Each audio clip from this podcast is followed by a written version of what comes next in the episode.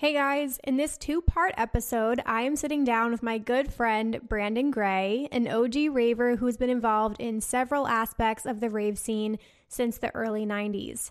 In part one of this episode, we discuss how to balance your professional life and raving as you get older, the misconceptions that come along with this hobby, and how raving changes when you have kids and your friends start to move on. In part two, we chat about how Brandon got involved with the Lunchbox team, our thoughts on music festivals reopening, and how idolizing D Js can negatively impact this community. I know the stories in these two parts are going to be incredibly valuable, and I hope that a lot of you listening can relate to what we talk about. So with that being said, let's get into it.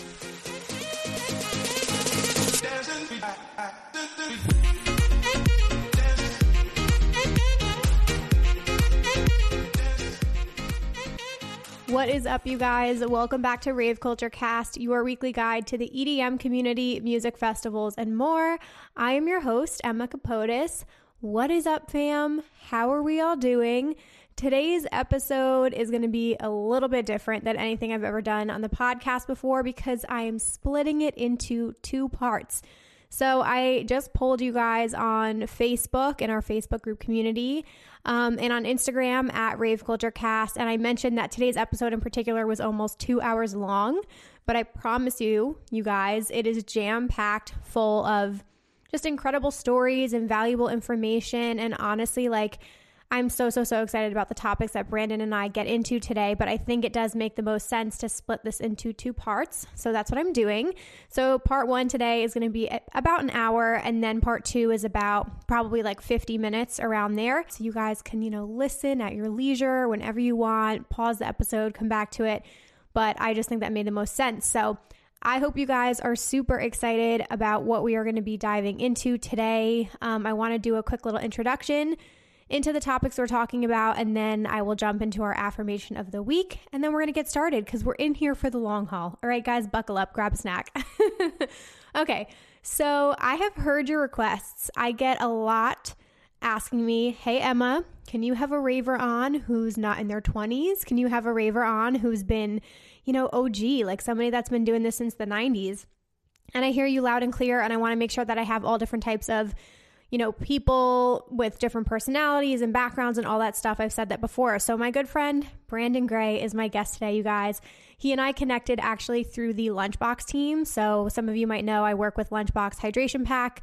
Love the team over there. And that's how Brandon and I met. Um, he's been involved with them pretty early on in the company, actually. So yeah, we connected. We met only once in person, I'm pretty sure, at E D C Orlando twenty nineteen. And he's amazing. I consider him a good friend and a mentor and somebody I can go to for advice. And I was like, Brandon, can we talk about it? Can we just talk about how raving changes at you as you get older? Can we talk about what it's like once you add kids into the situation and how you balance, you know, attending festivals and things like that? Because him and his wife attend festivals together. And then, you know, just to be transparent with you guys, like, this is something that's on my mind a lot. Like, I just turned thirty, which is crazy, but I think about that all the time. You know, I have had friends who have lost interest and moved on, and like, they're not really raving or going to music festivals anymore. And then I still have friends who are interested. And then I have some friends who I've met, you know, through the community who are younger, and now they're part of my rave fam as well. But um, it's something I think about because I do think they're, not that I give a flying fuck, and that's what we're going to talk about today. But I think there are people out there who are like, aren't you growing out of it? Like, how long are you going to do this? Like, you know, isn't that something like college kids do? Like, you're really still doing that? And I could not think that that's further from the truth. But um, it's definitely something that I think about, especially when I want to have kids. Like, I'm sure I'm going to have to take a break at some point, and life will feel different and priorities will feel different. And I hope that people listening today, if you're in a similar situation, you can relate to this because this episode is for you guys. So we're going to talk about all that stuff. Um, and then, like I mentioned in the beginning, in the p- part two, we kind of switch it up. We talk a lot more about like how the experience also changes when you get older. Like, you're more going to these events just for the experience. You're not like rushing from stage to stage trying to catch every mainstream act. It's just like, it's a different experience. Um, and then we also just talk a lot about, you know, COVID and how we think that's going to affect music festivals reopening. Um, Brandon, his wife is in the medical field, and then he just got his second vaccine, um, but he has underlying health issues that we talk about. And so we're going to chat about how it feels, you know, for somebody like him, and, you know, how we think shows will come back and when we think it's going to be safe. And then lastly, we talk a little bit about D J culture and kind of about like idolizing D Js and how that can sometimes not be a good thing for the community. Like, it's better to just kind of humanize everyone. So wow, this was a very long intro, but like I said, we covered so, so, so much. So I hope you guys stick around for both episodes. If you are enjoying the content, you guys, you already know the drill. I would love it if you could rate, review, subscribe over on our YouTube channel. And like I mentioned, if you guys want, you know, to get in on the inside action, if you want to participate in different polls and questionnaires and, you know, have your opinion heard, definitely join our Facebook group community. We are going to be doing a Zoom call, I think on Monday, March first. There's a poll in the Facebook group, but I'm pretty sure it was Monday, March first. So if you guys want to be a part of our next family Zoom call, join the Facebook group. That's how you will get um, access to the Zoom link.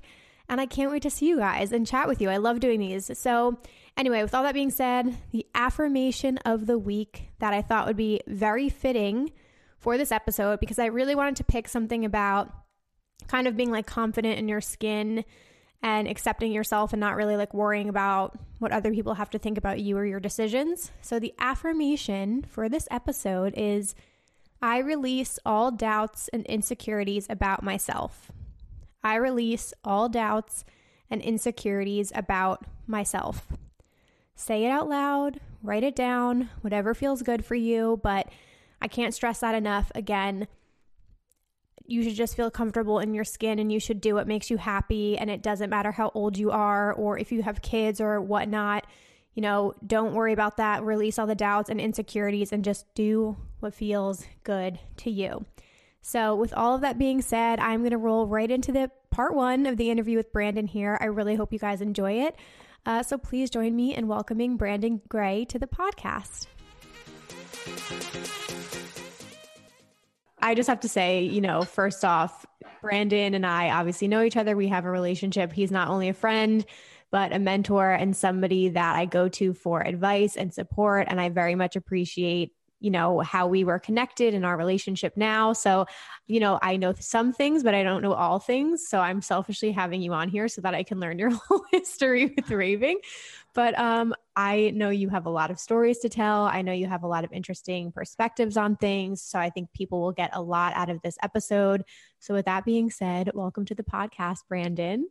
Thank you, Emma. I have been a fan longer than you know. Even before we worked together or, or knew each other, I, I was a fan of of your videos and everything that you've done, and and somebody that uh, I admire in the scene who's doing things right. So thank you. I appreciate yeah. that. And I love the shirt, by the way, oh, yeah. for anybody watching on YouTube.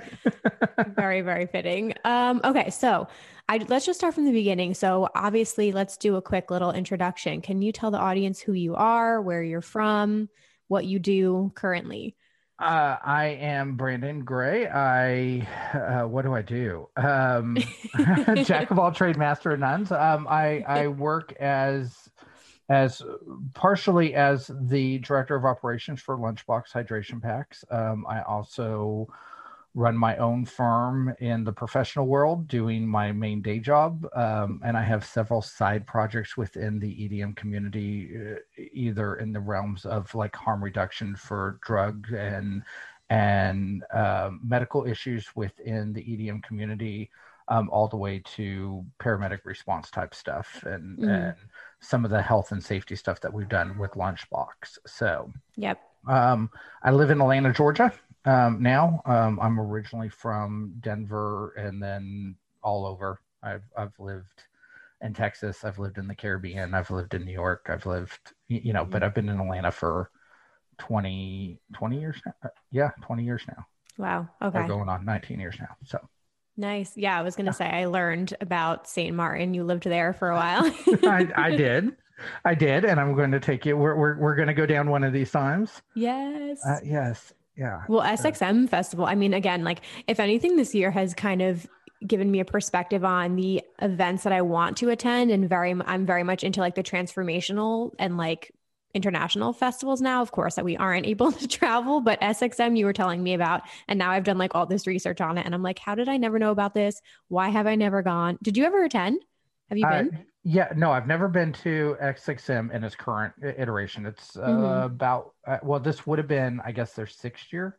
If, okay. if I remember. Now, I know all the kind of beaches and the people who have kind of set it up and, and what they've done there. But mm-hmm. no, it's a house and mainly house and techno, um, you know, kind right. of festival that takes place over the entire island, both on the French and the Dutch side. Um, so lots cool. of villa parties, stuff of that, like of that nature. So yeah, a lot of the international stuff I've done. Uh, Uh, the Blanc, um, uh, the White Party up in Montreal before, that's been going on since my early raver days. Um, mm-hmm. you, you know, and that's not too far from you. That's something that, that yeah, that's I used to do back, back in the day. That's a great, but most of those events are, you know, kind of smaller scale, they're house, they're techno, they, you know, you don't mm-hmm. find bass music is U S mainly. So you don't see a lot of that in, in those outsides, but right. Um, yeah, there's some, there's some really cool, you know, not too far festivals that aren't, mm-hmm. you know, traveling to Europe or Amsterdam or yeah. you know, stuff of that nature. To yeah. do. When this is all over,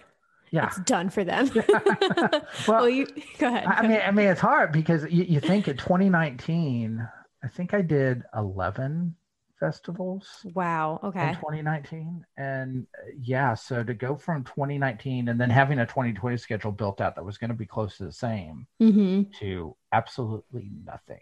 You, you, you know, I mean, it's what we quiet. all say. It's it's like, it's. I, I'm looking at it now going, I've been in quarantine for eleven months. Yeah.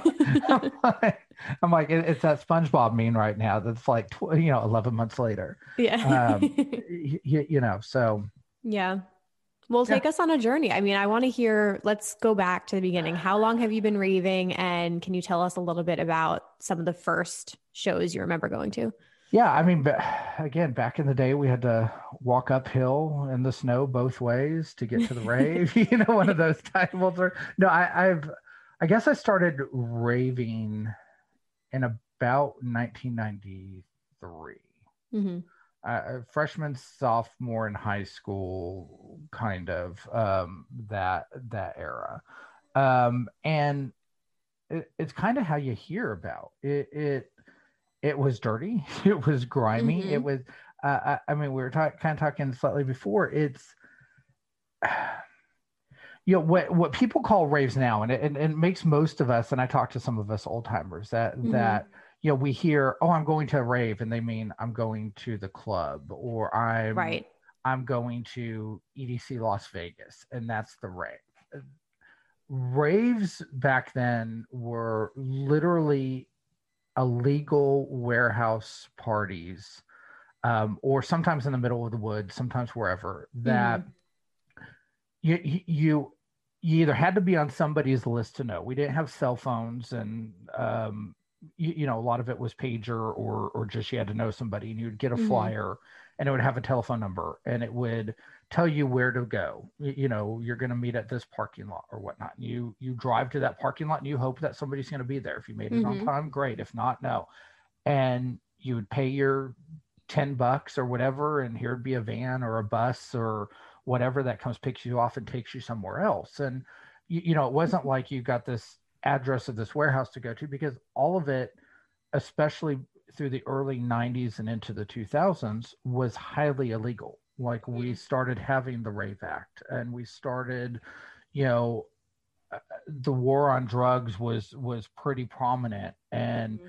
just by being in that warehouse, if it got broken up, you were brought up on drug charges, you, you know, even if you were not on drugs, or or they, I mean, and, and still some of this happens. Like, you see some of the news articles out of the U K, and they're mm-hmm. still having these types of underground raves because of what they're their government is kind of doing here. I think a lot of that culture's draw has has changed. Mm-hmm. I still see it a little bit in some major cities with some after party type stuff. Right, right, right. Um, where you, you know, you have your main clubs that that you know, your echo stages and everything else, and then once they shut down at like two, three in the morning, you, you know, Avant Garner I think does about the same. Then you might hear about, all right, there's a party going on here at this mm-hmm. place. And it's, again, some local D J. We we never really knew who the D Js were, um, right. or, or most matter. of the time. Yeah, it, it didn't matter. That's not what you were going for. Um, um, and then again, D Js didn't have the same following that they do now. Mm-hmm. Like, like you, it's funny because I hear Kaskade stories out of the same time back before he was Kaskade. Yeah. Um, uh, when I first started hearing about him in the late nineties, um, and and it was he was just a local D J in, you know, ninety-seven, ninety-eight that would show up and hope at one of these parties he would get some deck space and spend, mm-hmm. or that they would kind of launch it, and and you would learn about them, but they they didn't have they either had regional following or, you know, no following at all. That was it. And what city were you in at this point? Um, I was in San Antonio at this point in time. Okay. Um, so we we did rave parties all the way from San Antonio to Austin, a lot up in Dallas. Dallas had one that got it. I don't know if it's still going on. I, I know they tried to bring it back at one time. It was called Under Groundhog Day. And it, it happened every awesome. year on, on Groundhog Day. That's awesome. Um, and and literally it would draw people from a couple hundred miles that, that you know, it, it got to be such a big event. Right. And they would hold it in the it literally in the middle of the woods someplace. And again, you had no idea where you were going, mm-hmm. you know, and, and, you know, like we talked, I, I can't, I can't imagine now sending my eighteen year old child out into the world and being like, okay, show up at this parking lot. Yeah. And hop on this bus without a cell phone and let them take you someplace and drop you off somewhere. Mm-hmm. And everything's going to be okay. Right, like, right. Like, like now as an adult, I'm like, stranger danger. You don't, you, you don't do that. But yeah, we, we, we kind of did back then. Um, so yeah, I, you know, and at the same point in time, my, my wife has similar stories. She was, you know, raving at the same point in time in San Francisco and, mm-hmm. and doing the California scene. And it was very much kind of the same Same thing across the country. I didn't know she was also into, I know she goes th- to them with you now, but I didn't know she had a whole history with it too. Oh yeah. She was straight up Candy Kid. I, oh, I mean, I some, one that. of the original Plur Candy Kids. Actually, like, now you say that, I think I might've seen a photo on Facebook maybe. I, I don't know. know. Maybe, I, I don't know that we have any photos. God, I think we probably destroyed everything from those things just, just so there wouldn't be any proof. But yeah, she was, she was straight furry boots. That's awesome. And, and you, you know, we're talking, you know, and again, those are some of the things that have kind of changed. Plur culture, mm-hmm. you know, right, right. We were we were so, coming up through that age. Now I'm four years older than her, so her her time would have been slightly a little bit different, skewed mm-hmm. from from mine. Um, but you know, we plur culture was totally different back back then, mm-hmm. and, and and not that the same undercurrents weren't there, but it was really applied very differently. I, I had a conversation. In twenty nineteen, I, I was at E D C and, and I hang out with some of the group known as the O Gs um, mm-hmm. that are kind of the the early Insomniac, you know, people, um, and a lot on the West Coast would kind of know who they are. And we, we we had this discussion about how Plur has changed and sometimes been misapplied, but sometimes just applied differently. Mm-hmm. Um, you know, because back then it applied to us as a sub community. But we never brought that in into the the bigger world. It didn't apply to you if you were outside the scene. And, right, and right. Part of the reason was is it was a way to protect us inside the scene, mm-hmm. um, because again, you were persecuted. You, you for would, being a part of it, yeah. For being a part of it, or right. and still to to some extent maybe. Um, and we'll probably get into this a little bit later about what it's like having a professional job and, and mm-hmm. everything else, and yet leading a rave life. But, you know, so there, I think there's still undercurrents of, oh, that's what you do in your free time type right. stuff yeah. um, that happened to us in older communities or, or sub-communities that don't necessarily happen when you're hanging out with your twenty-some-odd-year-old friends, mm-hmm. you, you know, and you're twenty years old. So, um You, you know, there's still some of that stereotypical, you know, stuff that happens, but not not to the degree of of what it used to be. Right. No, yeah. It's interesting too that you were in Texas because yeah, when you were talking about like illegal warehouses, I'm automatically picturing like New York and California. But were you going with a big group? Like, did you have a whole friend group that was all into the same type of music and everything? Yeah, up until well.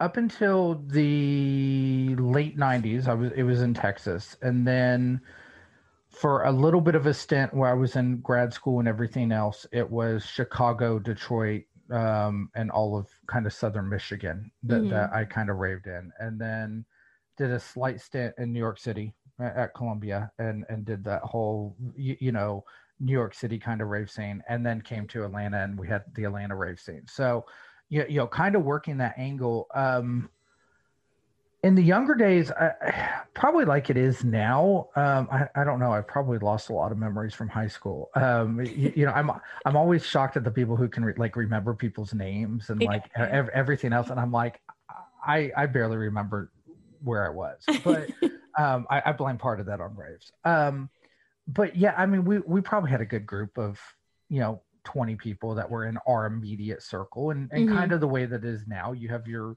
your immediate rave family, and then you had kind of your, your extended rave family. And then you had people right. that you just knew were in the scene.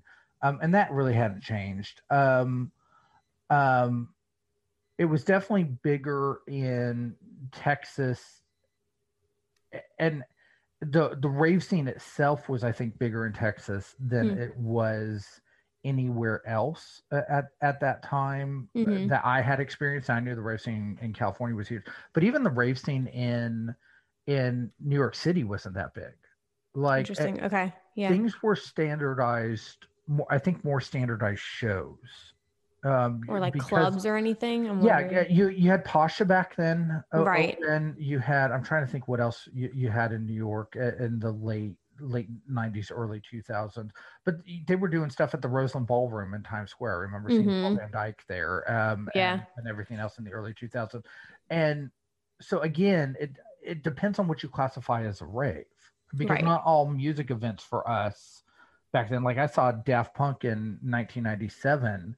Um, and that wasn't a rave. It was mm-hmm. a concert show, yep. you, you know, type thing. So, so for us to kind of be, to feel like it was a rave, it was that underground kind of feeling. And and there definitely were some of those things in New York City, you, you know, in, mm-hmm. in Brooklyn or, um, you know, Queens or Kings or, or, you know, whatnot going through there. But um, I think because you, in that region, region, you had more acts coming in, kind of mm-hmm. like Miami at that point in time. You, right. You know, while Ultra didn't start until ninety-eight, if memory serves me correctly, um, you, you know, even before then, you still had Winter Music Conference, and you kind of had mm-hmm. that whole week, which turned into Miami Music Week. And so mm-hmm. there wasn't a lot of underground partying because there were clubs galore and musical artists coming in that, right, that right, were right. bigger there. So it wasn't necessarily that big of a, a quote unquote rave scene. Got it. And then moving mm-hmm. into the two, moving into like the two thousands, how did that change for you? Change for you? Were you always going to shows consistently, or did you ever take like any breaks, or did it change at all? So I, I did start, we, uh, there is a period of time during the past twenty-five years, however long it is now, that that we, we did professional reasons take a break right. um, of, of managing stuff, about a ten year break. But um, up until that break, which started in two thousand seven, um, hmm. it was pretty regular. Nice. You know, yeah. it, it was, it was, it was club shows. It was festivals. It was, I, I guess I started going to Ultra in two thousand one, I think was my first Ultra. Well, yeah. I was going to ask where festivals started coming into play. Um, Yeah, yeah. I, I mean, so, and again, festivals were kind of totally different back, mm-hmm. back then too. So, so you didn't have the plethora of, of kind of what you have now. But, mm-hmm. um, yeah, it was pretty consistent for me until two thousand seven, and then we we kind of, um, which we can get into later with professional mm-hmm. stuff. We just kind of broke from that, uh, just the scene in general, Got it. Um, to kind of concentrate on family and professional lives, and then realized that we missed it too much and came back. Well, how did you and Jen meet?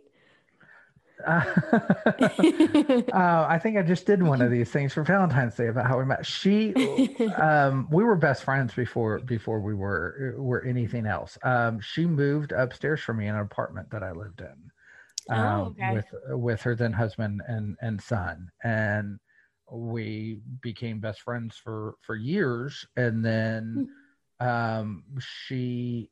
le- she got divorced or, or, or separated, and mm-hmm. I, you know, I had a house, and we were we were best friends. So I said, "Hey, how about you move in?" And you know, we were very platonic uh, for for the longest period of time, and then finally realized mm-hmm. that why are we platonic anymore? So that's awesome. Um, we we started.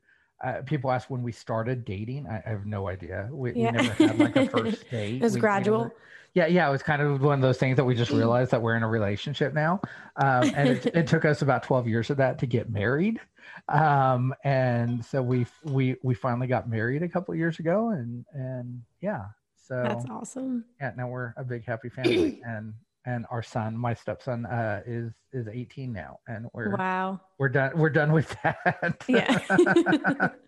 That's um, so I'm, cool. I'm buying him festival tickets now to come on, and yeah, having shirts made that say Rave Mom and Rave Dad and Rave Son. That's awesome. Did you guys go? When did you and Jen first go to a show together? So Jen's first festival was not until two thousand six, and it was one of the last shows we ever did. Um, it was Bang Music Festival in Miami. Okay. In November two thousand six, and it had Gnarls Barkley, oh Duran God. Duran, um, Tiësto, so who played one of the worst sets I've ever heard Tiësto play. Uh, I'll never forgive him for that set. Um, who? Oh, uh, Daft Punk. That was the start of Daft Punk's Alive uh, oh seven. Um, wow. Can't remember who else was there. Jen still has a t-shirt, believe it or not, this many years later.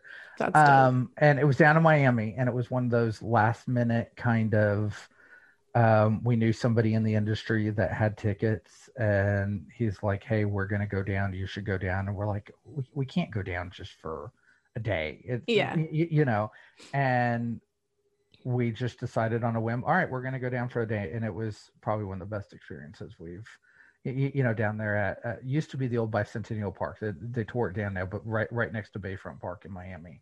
Mm. Um, and that's awesome.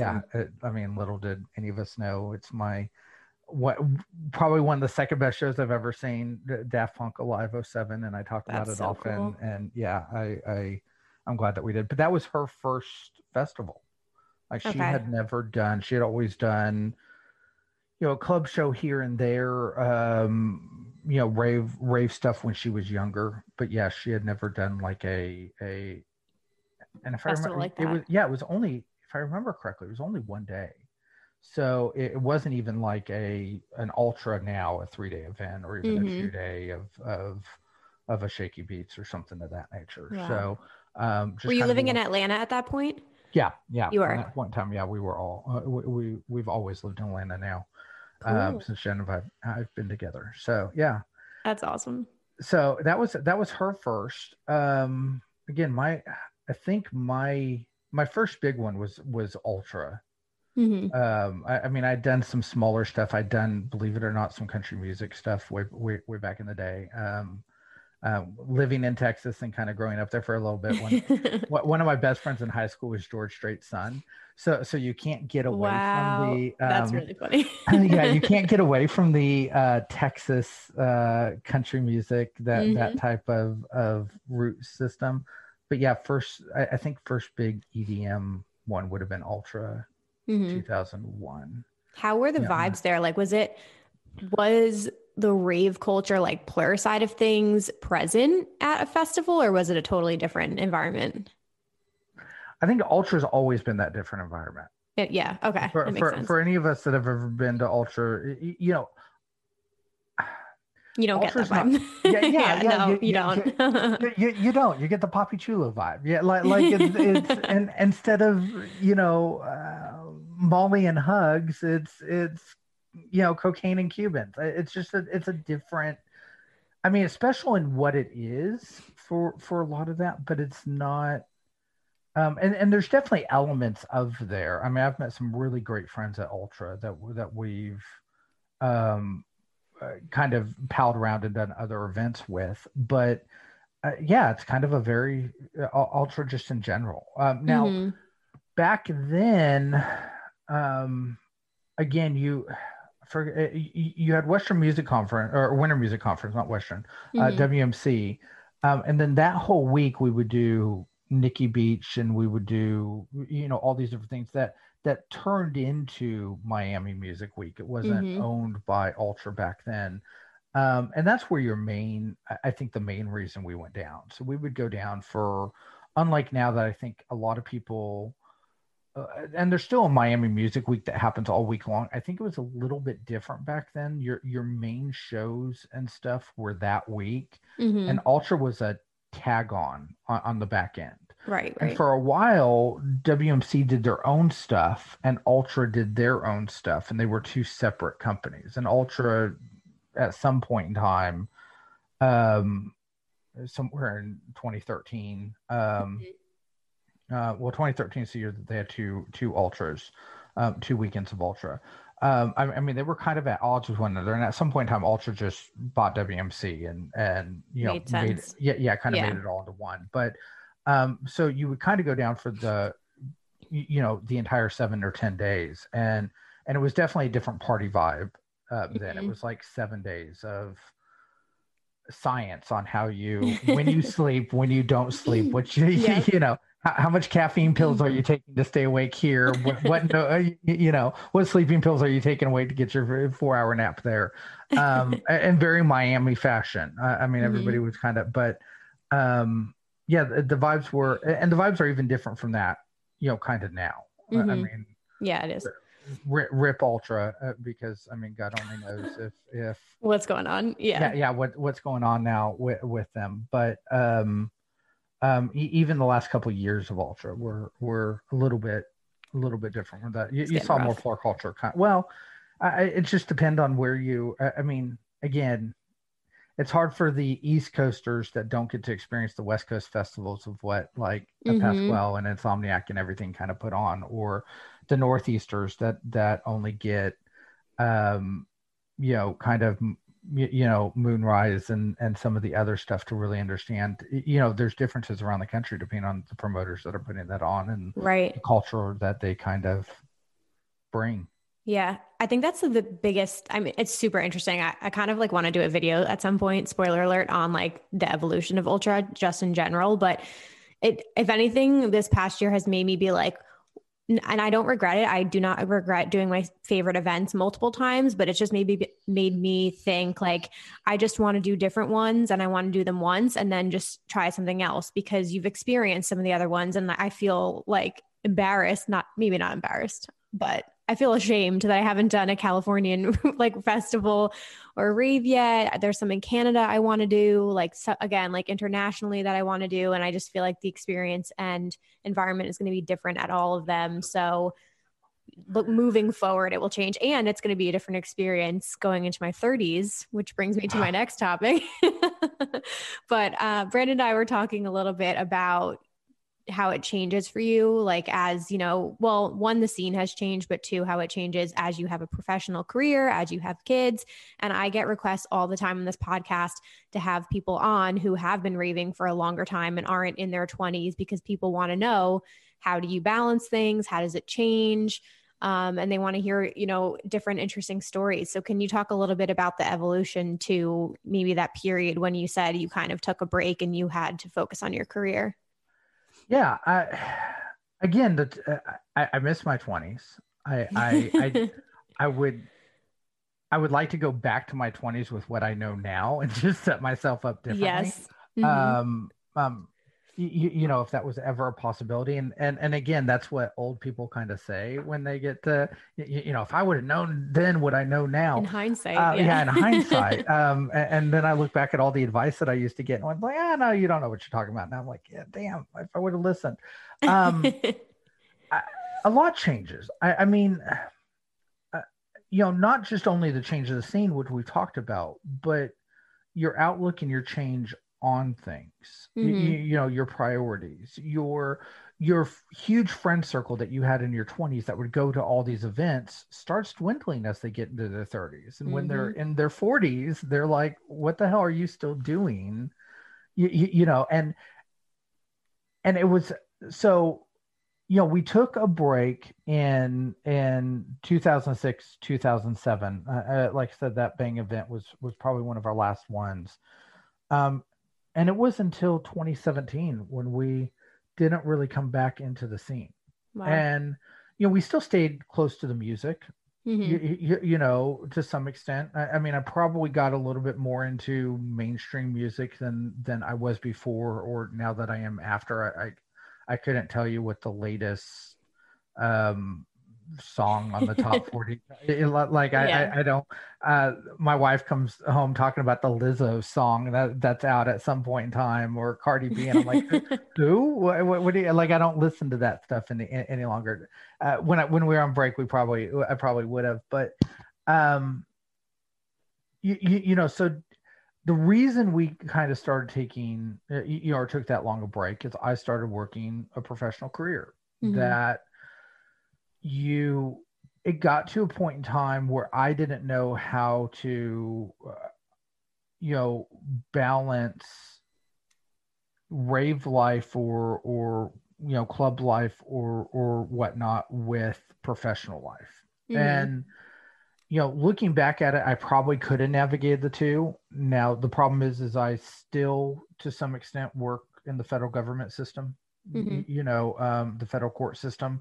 Um, back then I worked in federal law enforcement um, type stuff. And so, uh, which was its own kind of, I, like I would never work like drug crime or, or, mm-hmm. or you, you know, the Rave Act and, and what came out of the Rave Act never prosecuted anybody, but I kind of always had this firm, like in, in my mind, I'm not going to work that stuff. And luckily that's not my area of expertise. So mine's Good, yeah. finance, financial crime and, and stuff of that nature.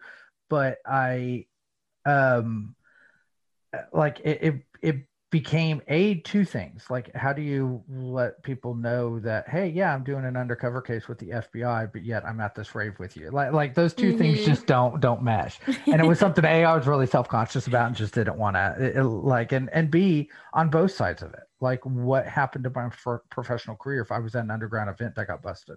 Right, right, right. You, you, you know, how do you now take everything that you've worked so hard for and potentially toss it out the window and be like, that, you, you know, because again, the federal government isn't too, too kind about that. And for Jen, who's in healthcare, you know, um, cardiology and, and that type stuff, like we're, even through those times, we're, we're just very careful about, you mm-hmm. know, uh, how, how is what you're portrayed, and the two shouldn't reflect on one another, but, right. but how is what you do in your free time looked upon in your professional career field, mm-hmm. you, you, you know, and over, over the past couple years, we've really laxed up on that a little mm-hmm. bit. Like, like I, I remember, uh, you know, some of my wife's coworkers know that we go to music festivals. Those are our vacations. Mm-hmm. So,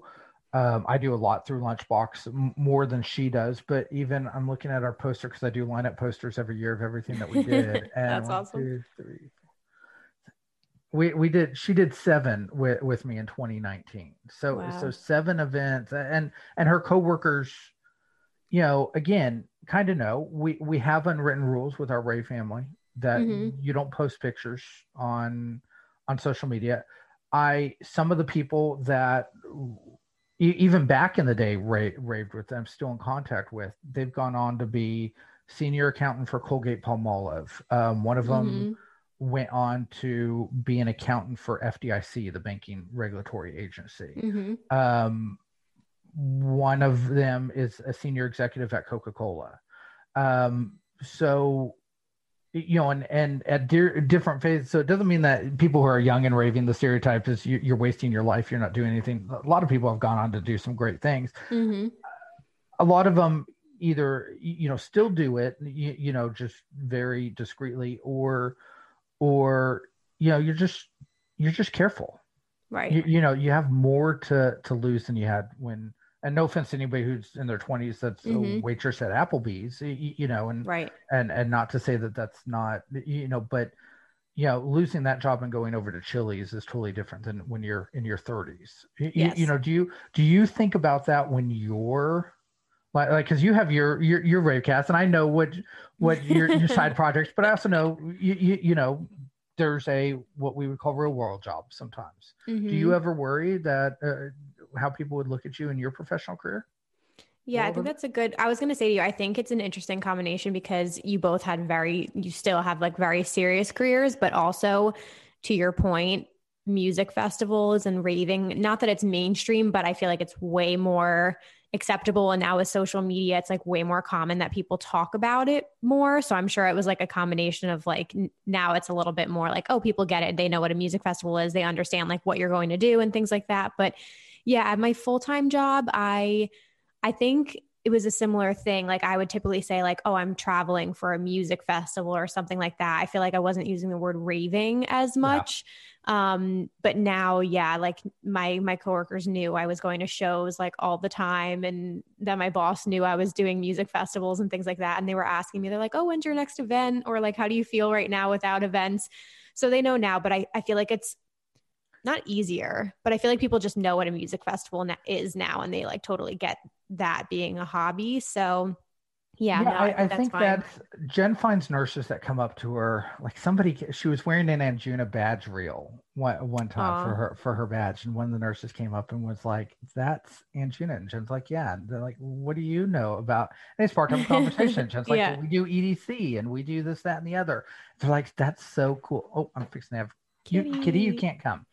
Um, they're, uh, th- You, you, you know, that brings up conversations of that we do E D C and, and Jen's still a little bit careful with that. But I think the culture that you're, you're right has changed mm-hmm. where, um, again, it's slightly different in what I do for the federal court system, because uh, I would never use the, the term rave in mm-hmm. any professional or even social media standpoint of it because of what that conjures up and because of how somebody unscrupulously could use that mm-hmm. to mean drug or to mean right you know party or just to mean you, you know contract like you're a huge partier yeah exactly yeah so so you know we kind of do the same. We say we're traveling for music festivals. We we usually don't say what music festival we're going to. um you know even even you know in mixed company you, you know now you know our younger friends and and you know non-professional stuff or even professional stuff, people that that we do know that know what we do, um we'll use you know, E D C, or we'll use, mm-hmm. you know, eForest or Ultra or, or whatnot. Um, but yeah, it's just, it's, it's a different, you, you know, I, I think that's one of the things that has changed uh, over the years that have been a hard mindset for me to, to kind of mm-hmm. get out of. Yeah. Um, and then coming back in twenty seventeen was a shock. Um, what made you want to come back? Was there anything in particular? Yeah, I, well, yeah, my, my health started failing. I, I, I started getting, I, I had some bad diagnosis and, and outlooks on health stuff, mm-hmm. and which was a really big shock in like twenty fifteen, twenty sixteen. And I I just kind of had this epiphany of, of where was I happiest? Mm-hmm. Like, like I'd spent this time building a career and you know, uh, Jen had built her career and we had raised a family or we're in the process of raising a family. And I'm like, uh, you, you know, again, not to turn this morbid, but, you know, mm-hmm. a doctor tells you, you, you know, your chances of survival X amount of years out for, from different stuff. And you, you're, you're in your thirties and you're like, mm-hmm. uh, that really sucks. So you, you know, you sit there and you go, oh, well, you know, if they're right and I only, you, you know, have whatever um, left, then fucking, I'm going to go have fun. you know, type thing. And, and we're like, well, what can we just uh, like start doing? So we did, uh, one of the festivals I used to work for uh, was known as Music Midtown. It was actually one of the largest in the country for a number of years when, mm-hmm. when I worked for them um, in Atlanta, and they had shut down and come back up in different, under different ownerships at different time. And uh, Bruno Mars was playing. And I, I, Jen was a huge fan of Bruno Mars. And so I, I was like, well, let's, let's just go. I mean, it's a local festival. We'll, mm-hmm. we'll get a hotel room down, down the city. So we don't have to drive back and forth, but uh, let's just do that. And I started getting really excited about that, you know? And again, it wasn't, I mean, I think they had a small E D M stage, but nobody, you know, was really there. And, right. but just started getting excited about the, the thought of it. And the week after was going to be Imagine. And I had, had thought about going to Tomorrow World when it was in, in Georgia during, yeah. d- during, uh, but we never, we never got tickets again, life and, and everything else. And just feeling like you were too old to, to do that. I think that's what prevented those things as I was in my mm. thirties. Um, okay. You, you know, and I think that's one of the hard things that came back that, that I'll touch on, uh, you, you know, mm-hmm. you're coming up of, of coming back into it was feeling old, you, you know, and you see the questions of it on Reddit or even on, on, I've seen them on mm-hmm. your Facebook page that is like, I'm thirty years old. Am I going to be the oldest person? And uh, you, you, you know, yeah, and, yeah, yeah. how do I do this? And, and da, da, da, da. Um, and at that time I was in, you know, again, in my later thirties and, you know, we went to Imagine. And it was clean and sober, and uh, you know I don't drink, so so so I, no no even alcohol involved, and it was still an amazing experience. You mm-hmm. know, it was that year. It was uh, uh, deadmau five, Tiësto, and Above and Beyond headlining. Wow. You, you know, Imagine that year with with a whole bunch of other shows, Oliver Heldens, and and and um, j- just a, a great lineup that Imagine are, are, always has, and so. Mm-hmm. Um, and again, I, I had, I had known one of the things that's changed that we can touch on is, mm-hmm. is the D Js and the relationships with D Js. So back in the night, uh, you know, early two thousands, I had met Above and Beyond. They had, mm-hmm. we had spent the day together, you, you know, type thing. Um, and to see how, how that scene had changed and, and to reconnect with their music, um, live that many years later, mm-hmm. um, really put the bug in the system. There. Yeah. So, um, um, but it, you, you know, to get to the burning question of that everybody always has about if you're too old. I was just going to say, let's talk about this. um, I mean, I take pills at every festival. Mm-hmm. I mean, I'm, I'm going to admit, Um, they just happen to be Advil and a uh, heart medication and, yeah. and a couple cholesterol medications now. Um, um, I, it's, I guess the difference is, and, and, and you get to a point in time when you look around at the crowd mm-hmm. and you realize that literally a lot of the people there are young enough to be your child. Mm-hmm. And that's, like there's this cycle of emotions that happens right. where um, they, how can I, at, at first you're self-conscious about it and you're like, God, right. I'm, I'm the creepy old person in the corner. Like, like how are they going to look at me? Mm-hmm.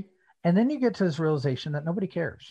Yep. As long as you're not the creepy old person in the corner. Yeah, exactly. So don't be the creepy old person in the corner and you don't have a problem. Yeah. Um, and so, you you, you know, I, again, it, it's it's weird being the one of the oldest people in the room and people refer to you as rave mom and rave dad and realize mm-hmm. that you could be their mom and their dad. And, you know, I'm fixing to have a child that's going to be my rave son, who's my actual son, you, you know, at these things and, and do that.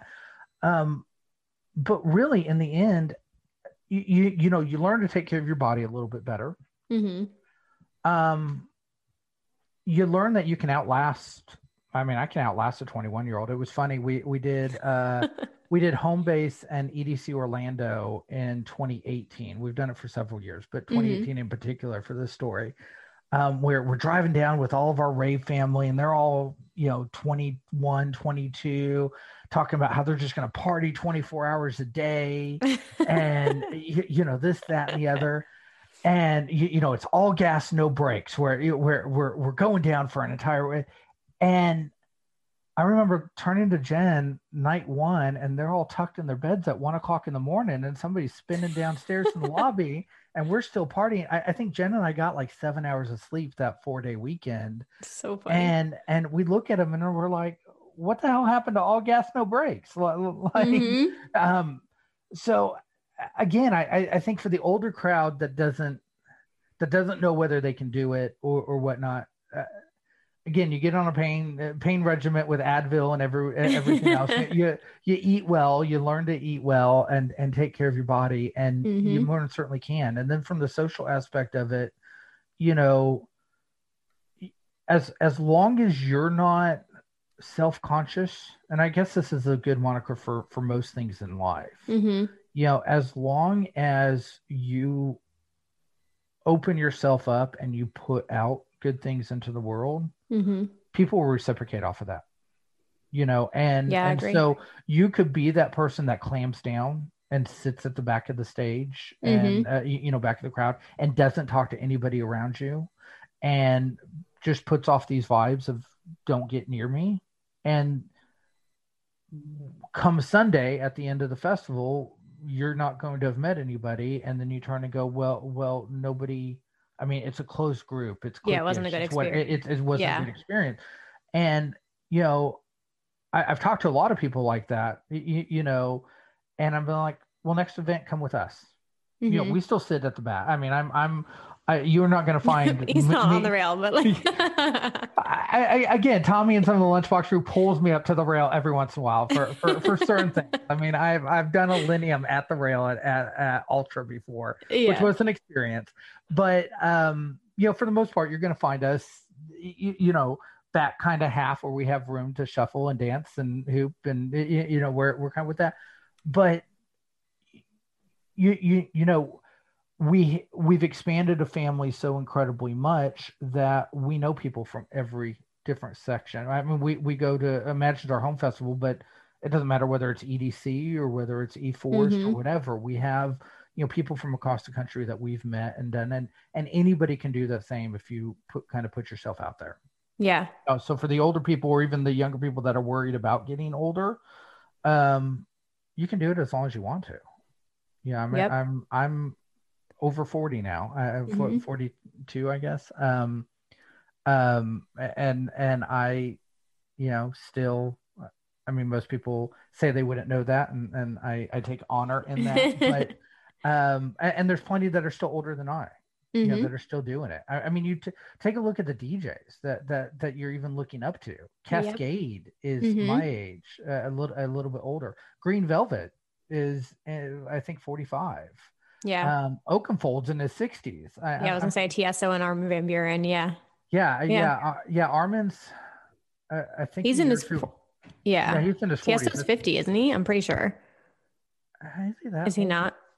you, you might have just aged him. Um, probably, Did I? He he might be. He might be. We might. Yeah, let's look at that one up. But um, he's definitely in. He's fifty-two. Older. He's fifty-two. Wow. Yeah. He took a few years. Um, I mean, he looks great, but he's probably got yeah, like his yeah, amount. no, well, not only that, he's been rodent hunting, put up wet a few times. But, but you, you know, Gabriel Dresden, you, you know, the voice from Above and Beyond. I mean, all these things, and I guess that leads us in the next segue of, of differences in D J culture mm-hmm. over the years.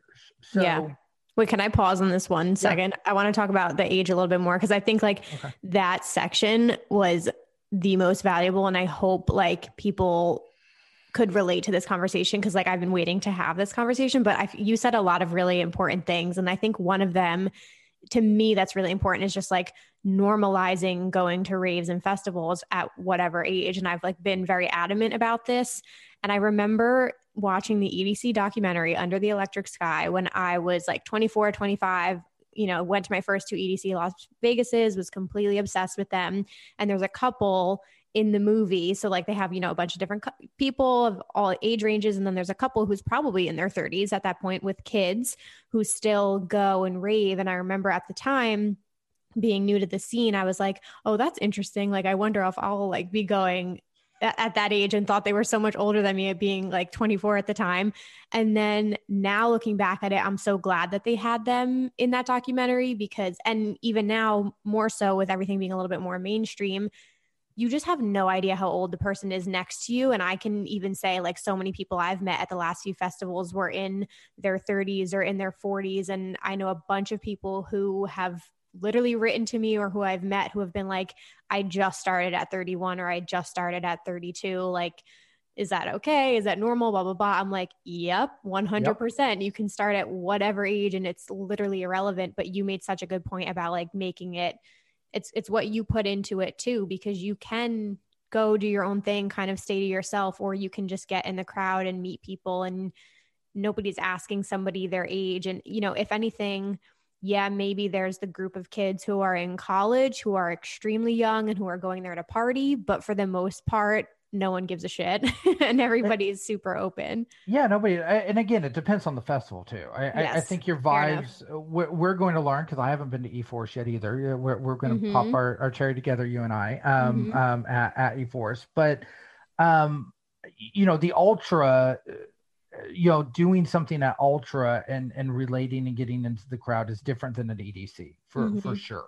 Um, I, I would say the Ultra crowd is a little bit probably more standoffish. Um, yeah, I would agree. You know, in that, and or Coachella, or you, you know, an Ultra where you have this undercurrent of of bro culture, that that kind of the party culture that that kind of goes through. That mm-hmm. can be very standoffish, um, you, you know, to to somebody older. Um, but some of the best parts about being older is I have money now. Well, like when I was, yes, I, retweet. I mean, yeah, I, I don't know how to say this without it.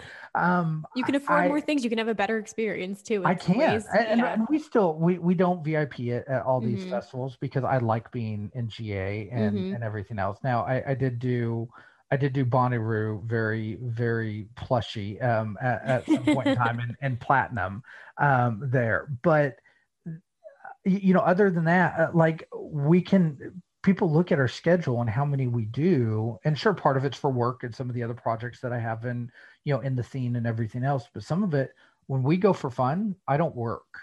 You know, mm-hmm. um, I I I might network a little bit, I might meet with people and and do stuff. But when I'm with Jen at a festival, we're there together and we're gonna have a fun time. Yeah. And so, you know, again, we did.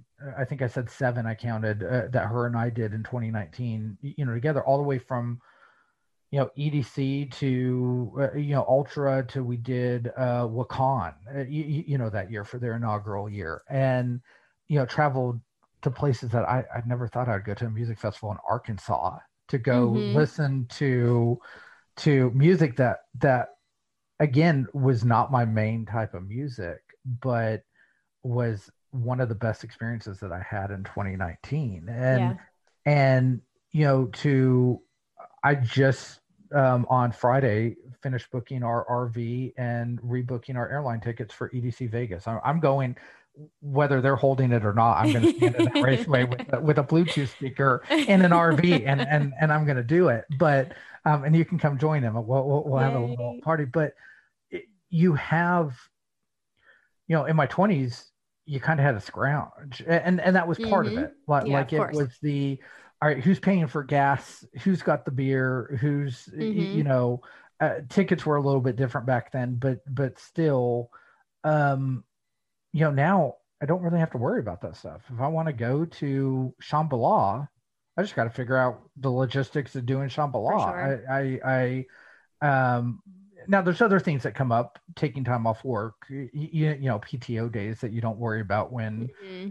you, you know, you have a job in a restaurant, or, you, yeah, you know, yeah. you're an Uber driver or whatever. You don't worry about, you know, how many P T O days you have. One of the other things, bringing up kids, that all of our friends laughed at us. So they're, they're like, how do you travel so much when, mm-hmm. when you have a child in school? And we were lo- We were unlucky that we don't have a good support system here. Grandparents, aunts, uncles, everything sure. else to watch our kid while he was growing up. Yep. Um, but we did, uh, you, you know, my son is, is my stepson, uh, mm-hmm. you, you know, and so every other weekend, you know, we would kind of go back and forth. So we Got would plan our weekends, you, you know, around. When you had him. Yeah. yeah. Um, and sometimes we would ask, you know, for for him to be able to take an extended weekend if we needed to do like an E D C. Mm-hmm. Um, luckily, E D C would happen in the summer times. So we, or, or close to, um, it used to happen in June, but but then when it even was in May, it was right at the his last week of school. Mm-hmm. And so it would, we would sit down, and I hate I hate to admit this, and, and it's going to be a, a a one of those hashtag parenting um type things. Um we would sit with the school calendar at the beginning of the year, and mm-hmm. we mark out all of our festivals, and we knew that he would have ten excused that it could have ten excused absences from school. Mm-hmm. And so we would sit down and go, okay, Ultra's here. So if he gets two school days here, yeah, yeah, yeah. you know, and we would work it out, you know, what his, his, where he was in high school mainly, um, we would work it out to be, you know, all right, he has you know, we, we would finish out the rest of the end of the year right at ten. And sometimes we'd have to ask friends, hey, can you watch them for a day and take them to school the next morning? So, because we need yeah. to have that, it'd be a sick day. I love it. Um, you make it work. Well, it, it got really bad. I, I guess Jen and I both turned to each other. Jen's going to kill me for telling this story. Um, I might be sleeping on the couch. Um, I think it was Wakan. We had, Wakan went Thursday, Friday, Saturday. Okay. And so really odd schedule for a festival. And it's all the way in Arkansas, which is not easy to get to, but mm-hmm. really not easy if you have a kid in school. And I remember he, at that point in time, he's a freshman in high school, I think, so freshman, sophomore in high school. Um, we had to leave for the airport at like four thirty in the morning. And he had to get up for school, which was fine. He got himself up for school. Mm-hmm. Um, but he he went to a school that didn't have a bus, you know, bus system to it. Um, Got it. Okay. And so we would normally have to drive him every morning. And we were like, how the hell are we going to work this out to where mm-hmm. we're not, he has to leave at like six in the morning. Uh, you know, we're not going to even be there. We're going to be boarding a plane. What do we do? We actually hired an Uber driver to go pick our son up from our house and pick him up from school for school and take him to school. And I think that's the point in time that, that Jen and I both turned to each other and said, our, our music festival is getting a little bit too much. when, when we're having a random Uber driver pick him up in the morning instead yeah, of being yeah, able yeah. to take our kid to school.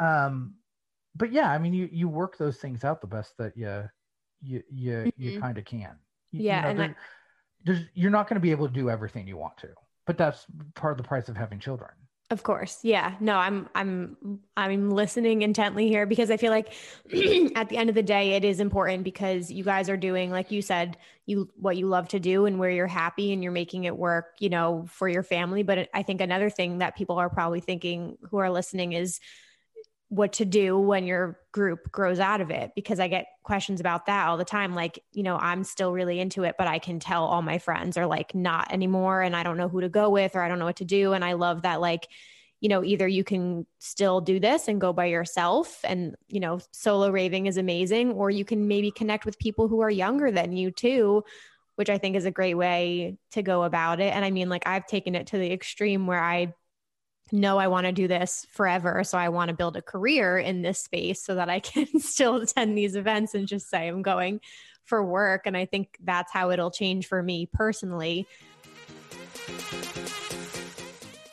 Alrighty, you guys, I am going to leave the episode here. Thank you so much for checking out part one. Again, part two, we are chatting about how Brandon got involved with the Lunchbox team. Um, we're going to talk a lot about our thoughts on music festivals reopening and what we think about different measures that are going to be taken, you know, given everything with this pandemic. And then we're also talking about um, people idolizing D Js and just D J culture in general, and how that's changed like throughout the years. So we still have a lot to cover. I hope you guys enjoyed it. Um, if you did, again, I just remind you guys, please share this to your Instagram stories, tag at Rave Culture Cast and at Emma Capotis, and I will always share that. Um, and I just appreciate any support. If you can write a review on iTunes, you know, leave a couple stars, subscribe on YouTube, any of that is always appreciated. So thank you guys so much for listening, and I will be back with part two. Bye, guys.